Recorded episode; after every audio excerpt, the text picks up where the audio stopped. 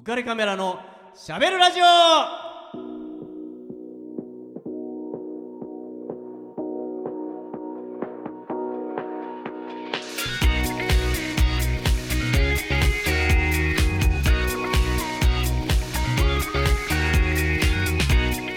皆さんこんばんは。ウェディングフォトグラファーの田底和彦です。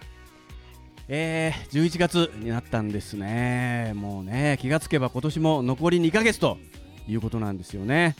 まあ、11月というとやっぱりもう食欲の秋、えーえー スポーツの秋なんていうこともありますし、まあ、僕としてはですね、まあ、今回あの11月のアシスタントにですね芸術の秋を体現しているような人を連れていきたいなと 思っておりまして、えー今月のアシスタントは舞台に映画に写真集にも大活躍。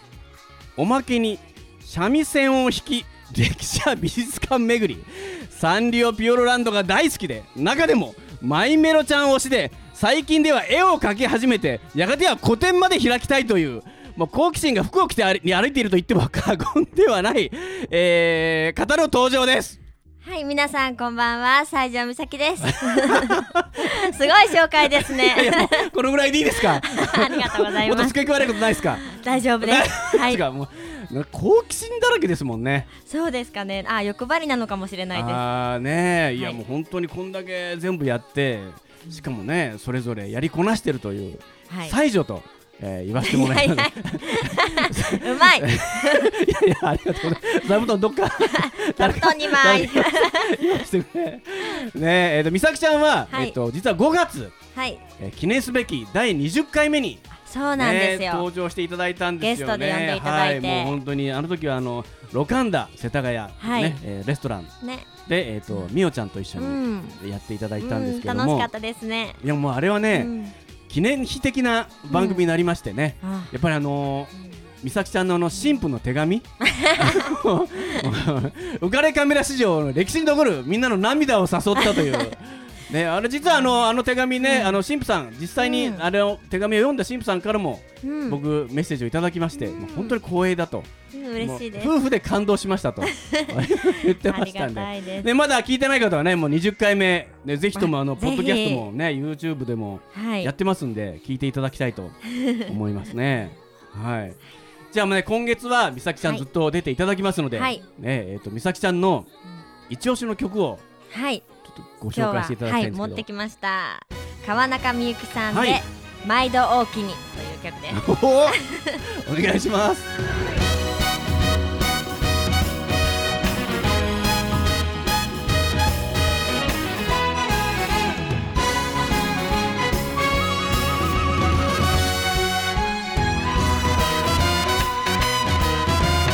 お金はないけどでっかい夢ならあるさ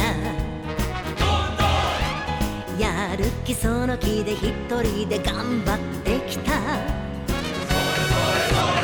人生は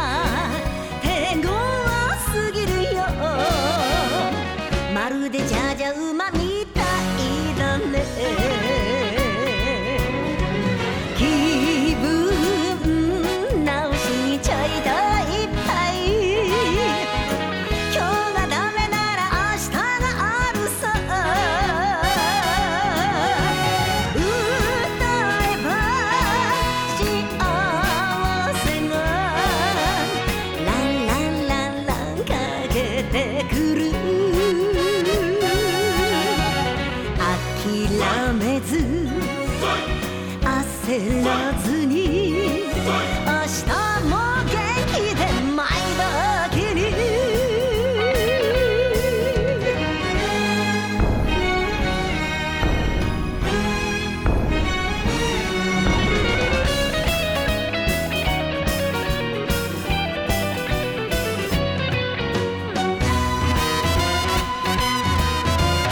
男は度胸で景気のいい曲だね。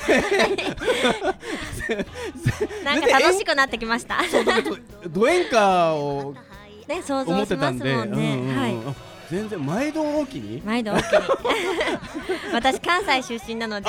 あそうだっけ？はい。もうこの歌をはい聞くと、明日も頑張ろうみたいに思うえでも全然関西弁出ないんだね。そうですかね、ええええもう東京に来てええ。8年9年ぐらいあ、え立つので。ー出る人は出るもんね、それうんでも川中美幸さんとは何かお付き合いがあるんですか？そうなんですよ今年の3月に、はいちょうどあの関西の新歌舞伎座さんで、はいあの川中美幸特別公演っていうのに出演さあせていただいて、えー？はい。はい、あ、あ、そうなんですね。はい、その中でこの歌でみんなで踊ってはい。っていうシーンがあって。じゃあ生毎度大きにを。生毎度大きにもで聞けて。聞いて踊ってはいたという。踊って、ええー。すごく楽しくってこの歌がすごい印象に残ってて、うんうんうんうん。今回皆さんにもぜひ聴いてもらいたいなと思って、ねえちょっとこれ景気いい感じでいいっすね。まあ、はい川中美幸さんなんか表情もなんか明るいねなんかこう感じだもんね。はい。ですよね。まあしっとりと演歌もいいけど、ん。ああねこういう曲が。うん。ちょっとあまりにちょっと俺美咲ちゃんと全然イメージがもうなんか急にははしごを外された感じだえそんな感じみたいな。いやそれは全然はい。はいそんな感じですね。なるほど。ありがとうございます。ちょっとね毎度おきにはい。ちょっとね落ち込んだ時にじゃあはい。聞きたいなと思いますね。はいぜひ。はい。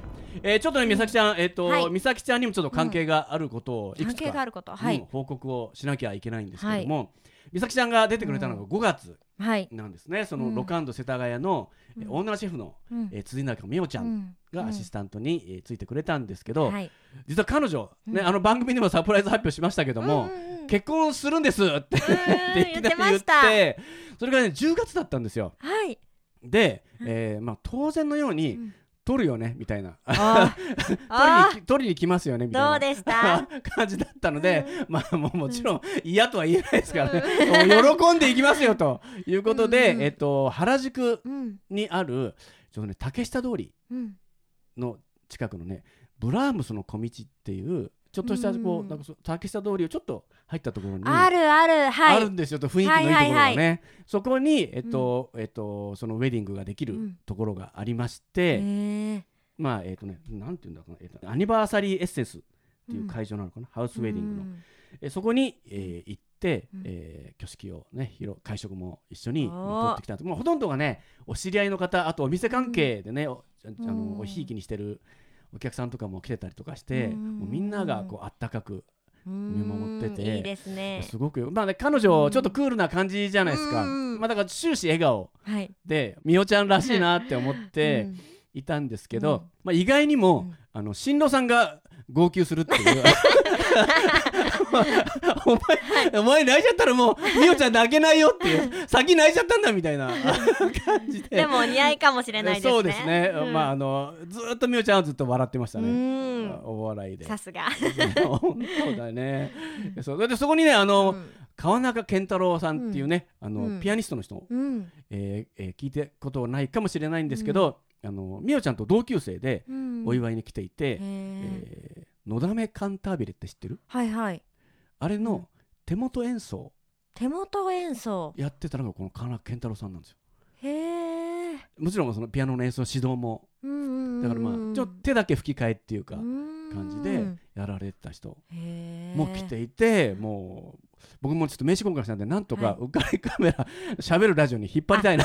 で ぜひね。ラジオ興味あるでしょって。強引強引さす言がです。ってちょっとねなんとか「うん。いやありますあります」って言って、じゃあなんとかね来年あたりどうすかねみたいな。うん。ことでちょっと呼んでめちゃくちゃ演奏演奏うまいって言って当たり前なんだけど、うん盛り上げるの上手なんですようん。ピアノでも。なんでまあすごく、まあ、それだけじゃなくってうん。他にもまあ盛り上がって、まあ、ラストにね、うん。あのエンディングロールっていうのが、えー、と出たんですけど、うん。まあ、2人が退場した後に、うん。えー動画がね流れたんですけども、はい。一番最初が「田底さん 綺麗に撮ってくれましたか?」っていうね、ことが書いてあって、うん。そのテロップに。一番初めに。プレッシャ いや全然プレッシャーじゃないんだけど。だから「撮ってるに決まってんだろ!」って言ってあの、うん。みんながから拍手をもらいましたけどね。あー。えーありがたかったですね。はい、まあ、そんな感じで、うん。まあ、すごく盛り上がった、ーうん。えー挙式と披露宴でしたね。まあちょっとね一瞬ちょっとこんな感じなんですよ。あかわい。い めっちゃ綺麗でしょ？綺麗。あすごいすごい。あこんなね綺麗綺麗。サクッといっちゃってあもドレスもシンプルで綺麗な感じで。超ね。へえあお似合い。超いい感じでしょ？泣いちゃった旦那さん。そうですね泣いちゃった。でもいい本当優しそうなうん。ちょっとねひげを蓄えて、えーうんね、こわもてなんですけど、めっちゃ優しそうな感じの。えー、ありがとうございます。はそうなんで、はいね。みみおちゃん、おお幸幸せに。またね、番組に出てもらいたいと思ってます。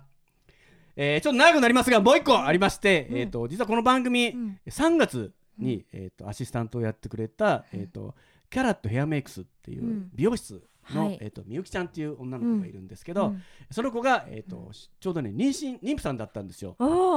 私妊娠妊婦さんなんですよって。言って、うん。でそれがえ生まれたと。わあ、えーおめでたいことばかりですね。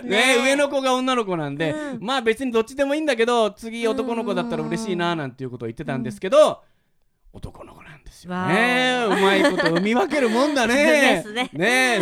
だからね、うん。えーみゆきちゃんも今ね幸せにももう全然産休を取って、うんえーと子供とうん。やってるというんで、まあ、うん。僕としてはねもういい加減髪も伸びてきたんで、うん。早く復帰してほしいなと思ってるんですけど 髪切ってもらいたいなと思ってるんですけど、まあ、またね、えーとうん。彼女もまた番組に出たいと言ってるので、うん、えーね、復帰を待ちたいと思います。すね。はい。はい、じゃあ次のコーナー行きたいと思います。はいえー、しゃべるウェディングヒストリー。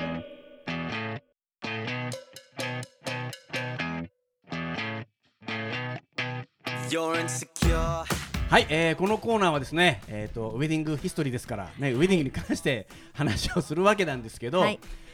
美咲ちゃんはうん。バイリンガルでしたっけ、バイリンガルではないですけど、はい、留学はしてました。留学えどこにしてたんですか？韓国のソウルに。あえー、何年ぐらい、一年。一年、はい。えでも一年いたらもう、はい。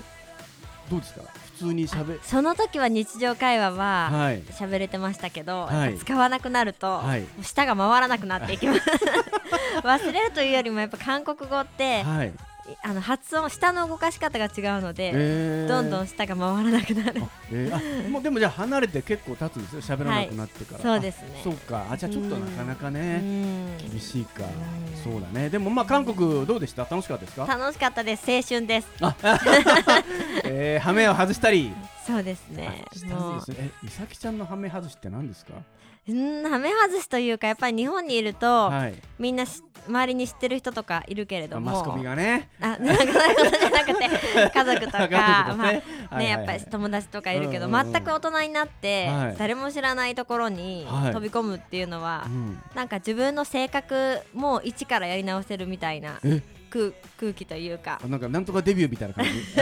もう私知らない人いるからみたいなもう。全然違う私になれる。そうですそうです。この機会に全然違う私になれる。ああじゃあヘソピーとかやっちゃおうみたいな。いやそこもそういう そういう感じではないんですけど。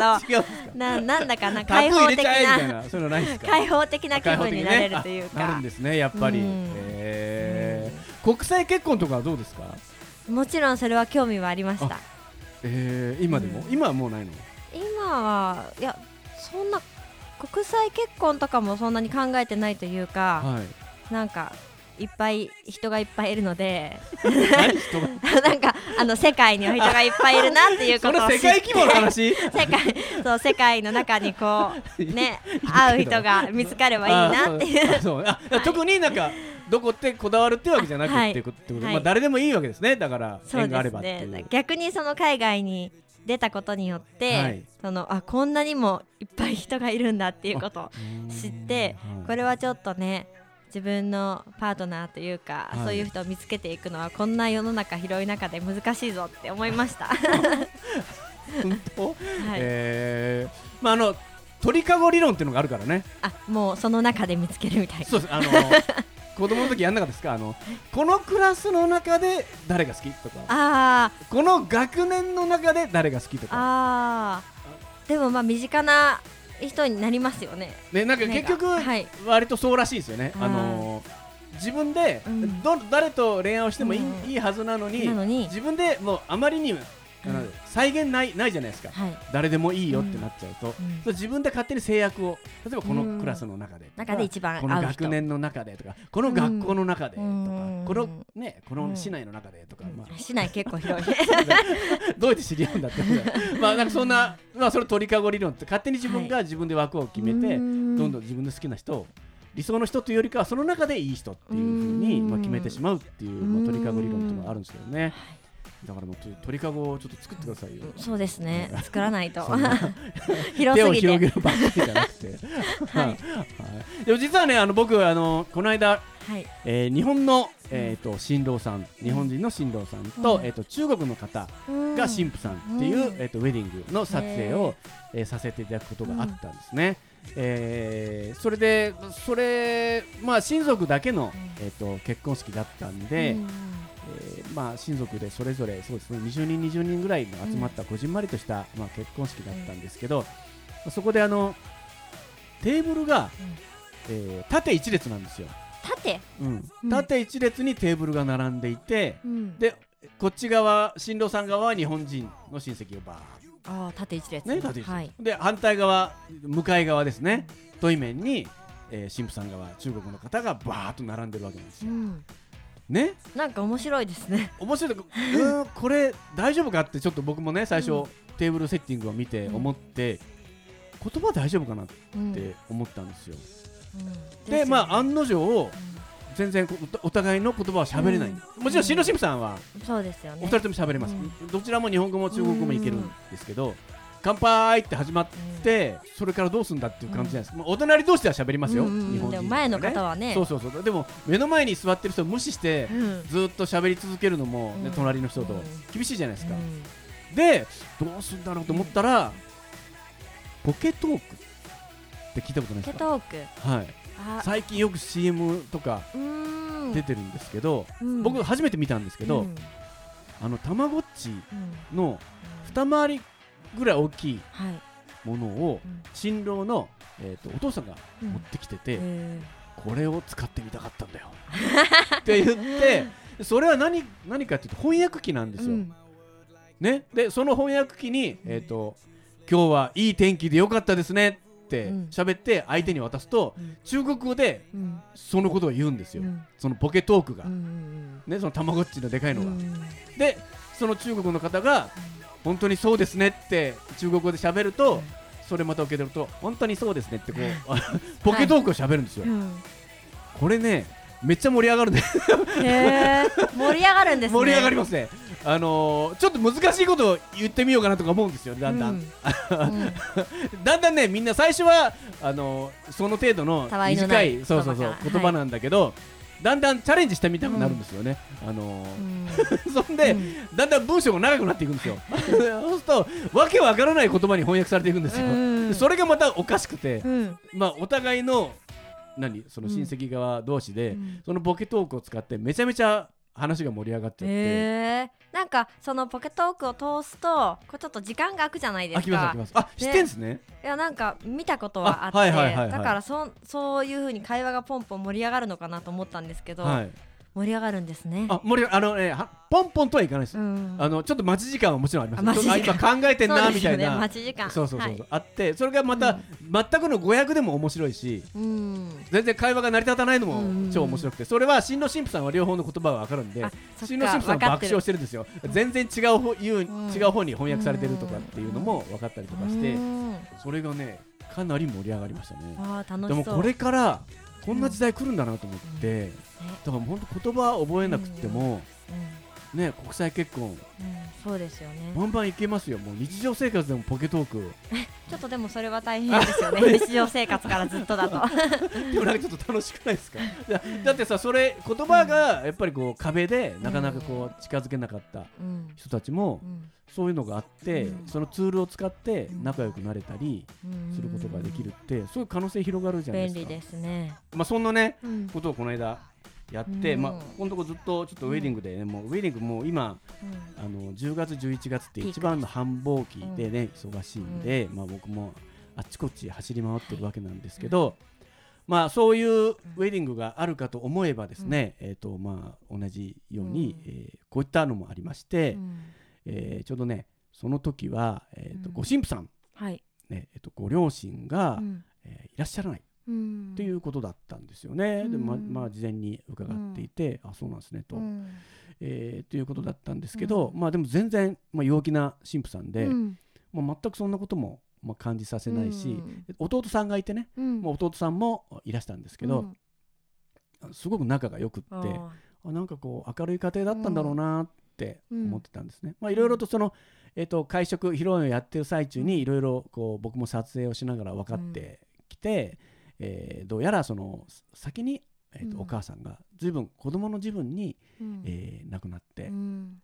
いたんだっていうことが分かって、そうすると男手一つではい。お父さん一人でうん。ね、この2人の兄弟を育ててきたんだなっていうことがうん。まあ分かって、いやなかなかお父さんね頑張ったんだなと思って、うん。ね。こんなね素敵なうん。明るくてね陽気でうん。っていう兄弟育てたっていうのはね、えっと、思っていたんですけども、そんなまあ陽気な披露宴うんだったんですけども、まあ、神父さんがね、うん。えーまあ、クライマックスがあるじゃないですか、はい。ね神父さんの手紙、もうん。う手紙といえばもう美咲ちゃんっていうね。手紙といえば西条美咲っていうまああのもう浮かれカメラファミリーの中ではもう常識的になってるんです一けど。回しかやってないのにいやそれね爪痕がすごかったってことですね。っていうことで、うん。まあちょっとその時にね、うん。僕はあのそのすごく神父さん、うん。手紙を、うん。えー、と読まれていて、うん。あの皆さんに感謝をする、う手紙なんですけど、うん。えー、とその最後に、うん。ちょっと印象的な、まあはい。内容だったので、うん。まあ、これをね、うん。まあやっぱり美咲ちゃんにはい。来てもらったからにはあもちろんお仕事してもらえないわけにはい。かないなと。チャレンジさせていただきたいと思います。思いまして。まああの2人が、うん。えっと、手紙を読むときには、まあ、うん。通常であれば、うん。えっと、お二人が立った反対側壁側にね、うん。えっと、ご両家のご両親様うん。が、えーお立ちいただくんですけども、まあ、そういった事情もあって、うん。えっと、壁側にはご新郎様のご両親だけがうん。お立ちいただくっていう状況だったんですね、だから、えっと、神父さんはそのうん。ご両親に向かって、新郎さんのご両親に向かって、まあ、手紙を読んでいるんだけども、うん。最後に、うん。多分自分の両う親にん。当てて読んだんではないかとうん。思われる手紙の文章だったので、はい。じゃあそれを美咲ちゃんにちょっはい。とお願いします。はい。お願いします。最後に父の話をさせてください。父は母と結婚してわずか7年で母を失いました。再婚もせず男手一つで弟と私を育ててくれました。母のいない寂しさから反抗期を迎えればそれなりに反抗もしました。3年前に父にがんが見つかりこの上お父さんまで持っていくのか。と弟と愕然としました。弟とは寂しくならないように気をつけようと話し合って明るく過ごすように心がけていました。ですが闘病の末昨年父は亡くなりました。今日弟とバージンロードを歩いたけどやっぱりお父さんと歩きたかった。何も恩返しができなかった父にせめてこの姿を見てほしかったです。これからは二人で精一杯明るく幸せな家庭を築いて生きていこうと思います。今日はありがとうございました。はい、えー、美咲ちゃんあありがとうございね。ます。いやー これねはい。僕らももしかしたらラジオ聞いてる方もそうだと思うんですけども、もううん不意打ちを食らったようにね、うん。あのとっても陽気に明るうん。く最後まで振る舞っていたので、うん。まあ最後にこういった、まあ、感謝のね、うん。思いをこう手紙に託して、うん。えー喋ってる神父さんをねやっぱりどうしてもみんな涙がね、うん。えーもう止められなくって、うん。えーやっぱ会場はねちょっとうん。おえつが漏れるぐらい、えー泣いてしまったんですけども、うん。まあ神父さんはね、うん。おそらく絶対にもう涙は見せないってうん。思ってたんだろうと思うんですけど、とても淡々と,、うん。えーと泣くこともなく、うん。えー読み上げてうん。感謝の言葉をうん言ってましたね。うん。はい。あこれ ちょっとやばいね。スタッフ。ちょっとやばいっすねこれ、ちょっとねこの曲を書きます。曲に行きますね、はい。え小沢健二さんの「愛し愛されて生きるのさ」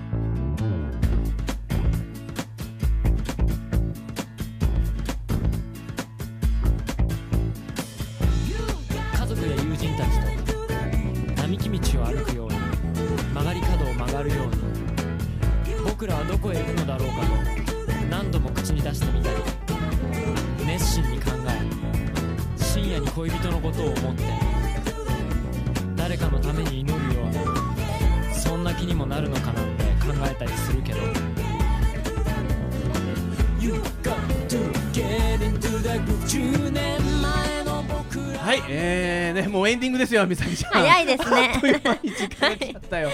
で、えーじゃあこの番組のスポンサーからお知らせがあります、はい。えー川崎市東百合ヶ丘に事務所を構えるリフォーム上田さんが、えー内装の職人さんを募集しています、えー18歳から45歳くらいまで未経験の方でも大歓迎だそうです、えー性別も問いません、えーぜひ、えー仲間に加わって、えー稼いでいただきたいなと 思ってます。お問い合わせ先は、えー、044-969-4484 044-969-4484です、えー興味のある方はお問い合わせください。よろしくお願いしおます。じゃあね美咲ちゃん。はい。お開きの言葉なんですけど、はい。考えたんですけど、やうん。っぱりここははい川中美幸さんに敬意を表して はい。名曲のあのフレーズであのフレーズで。お開きにしたいなと思います、はい。いきますね。はい。せーの。お前と二人酒。この番組は有限会社リフォーム上田ルピナス株式会社以上の提供でお送りしました。Dream,